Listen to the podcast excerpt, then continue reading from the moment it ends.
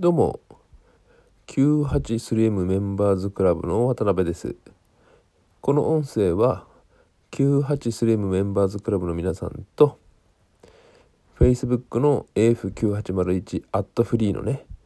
メンバーの皆さん、それからまあアフィリエイトとかネットビジネスに興味を持っていて、えー、この音声を参考にして聞いていただいている皆さんにノウハウのシェアをする目的でお話ししています。今日の音声はにじゅうきゅうかいめですよね。で、えー、昨日あたりからね、えー、少し一歩進んだノウハウの話をしてるんですけども、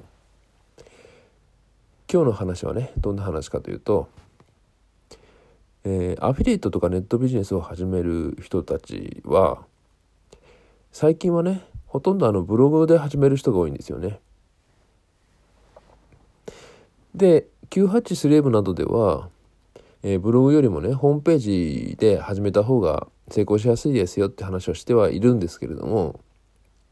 いわゆるサイトアフィリエイトの方がね、特にスマートフォンはサイトアフィリエイトの方がいいと思いますけどね、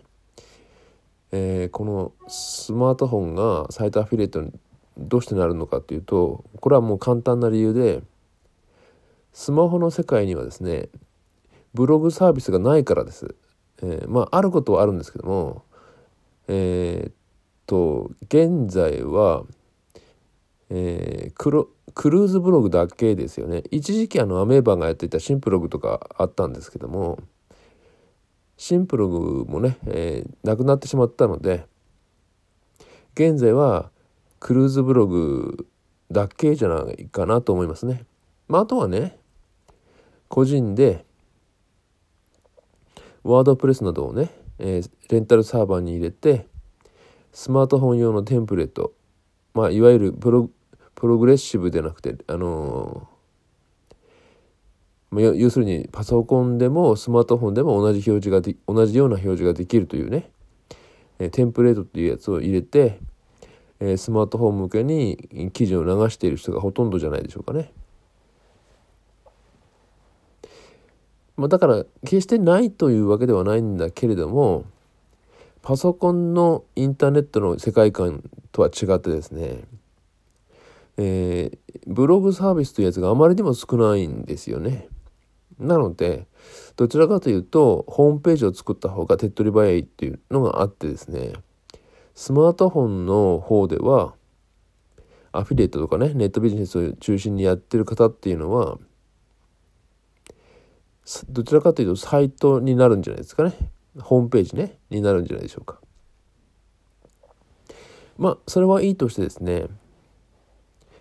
スマートフォンであってもパソコンであってもネットビジネスにしてもアフィリエイトにしても、とにかくそのブログで始めるって方が非常に多いわけです。で、えー、ブログに関してはですね、とても初心者さんっていうかビギナーさんが失敗しやすいものの筆頭に上がるんですよね。とにかく失敗しやすいんですよ。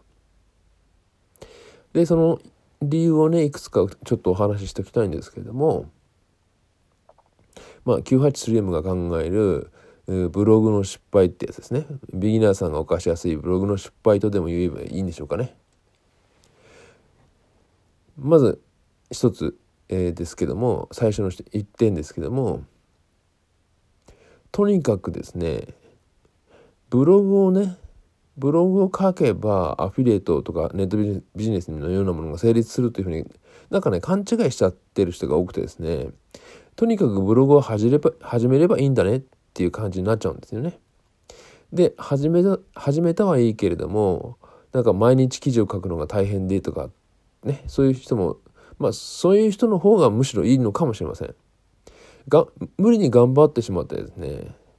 えー、何ヶ月もねもう半年もいちねんもね続けてしまってはいいんだけども、さっぱりビジネスにつながっていかないっていうね、そういう人が多いんじゃないでしょうか。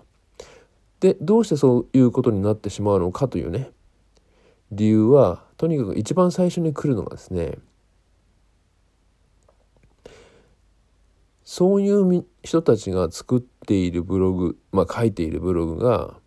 何の目的で書いているか分からなくなってしまうからなんですよね。まあもっと分かりやすく言うとですね、いわゆる日記というかですね、雑記になってしまってですね、雑記何でも帳になってしまうんですよ。なのでどういう目的でそのブログを作っているのかっていうことも途端にブレてしまうので、えー、一日一日書いてる内容に一貫性がなくなるんですよね。とにかく一日千文字ぐらい書こうとかっていうそういうね、えー、頑張りすぎてしまって、とにかく書くことが目的になってしまってですね、一貫性のあるテーマでそのブログを作り上げるっていうね、いわゆるオウンドメディアってやつなんですけども、そういうものを作るわけではなく、ただね、えー、ブログというものに文章を書いているっていうことになってしまうんですよ。まあという人があまりにも多いってことです。なのでそういう状態のブログでアフィリエイトを始めてもこれ何の成果にもつながらないので、まあはっきり言ってね、つながらないわけです。よろしいでしょうか。雑記になっていませんかっていうことですね。で、雑記になってしまっているブログの大きな特徴が一つあります。それはですね、そのブログのタイトルが何のブログか現れていないものは大抵雑記になってしまうんですね。一番ひどい例はですね、えー、誰々のブログみたいな感じのタイトルになってしまうんですね。えー、例えばね、えー、猫のブログとかね、えー、自分の自分の名前のブログとかね、それ一見良さそうな気もするんですけども、そのブログを訪問してくださった方にとってみると一体何のブログか分かんないですよね。それよりかはも例えば目的とか目標をはっきりと設定したタイトルにした方が、どういうブログにブログの記事を書いていけばいいかっていうことがはっきりするということもあります。例えばですね、いっかげつでじゅうごキロ痩せるための日々をき記録したブログとかね、まあ、まあブログっていう名前をつける必要はないんですけども、いっかげつでじゅうごキロ痩せるために日々を記録するとかね、炭水化物ダイエットをねにかげつ続けるためのブログとかね、まあブログっていうふうにつけるのは良くないんだけども、まあ分かりやすいじゃないですか、その方が。ああ そ, そうするとそのブログを訪問した人はじいや自分もねダイエットをしなきゃいけないと思っていて、いろいろダイエットの方法を探してたらこのブログにねえー、いいねたどり着いて、ブログの内容を読んでるとなんか共感できるんでね、この人が紹介しているサプリメントね、自分もちょっと使ってみようかなと思いましたとかっていう感じになるわけですよ。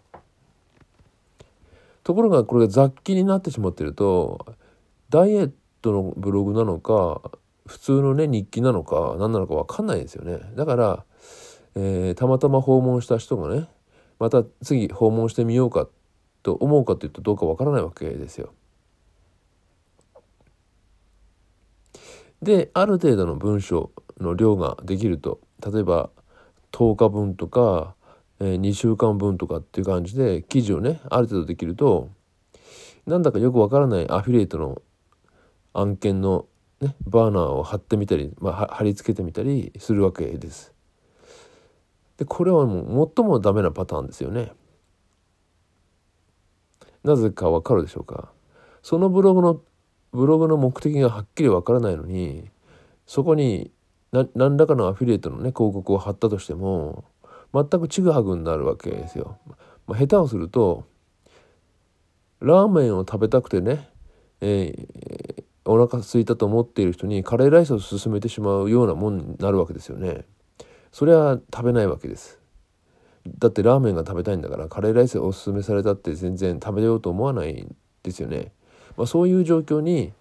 えー、そのブログはなっているっていうことがね言えるわけですよね。でよくですねアフィリエイトの 教, 教本 な, などに、えー、読んでいるとね惑わされて、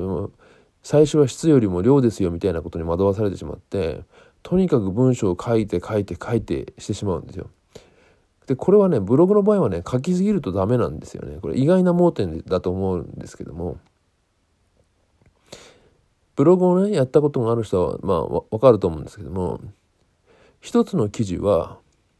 次の新しい記事によって上書きされてしまうのが普通なんですよ。上書きっていうか位置が位置がね、えー、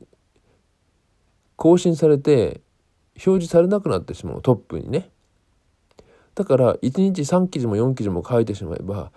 一番最後に書いた記事だけが表示されることになるわけですよね。本当はね、その日の一番最初に書いた記事をね、多くの人に読んでもらいたいのに、結局表示されている記事っていうのは一番最後に書いた記事だったりするということになるわけです。だから書きすぎるっていうのも本当に良くないわけですね。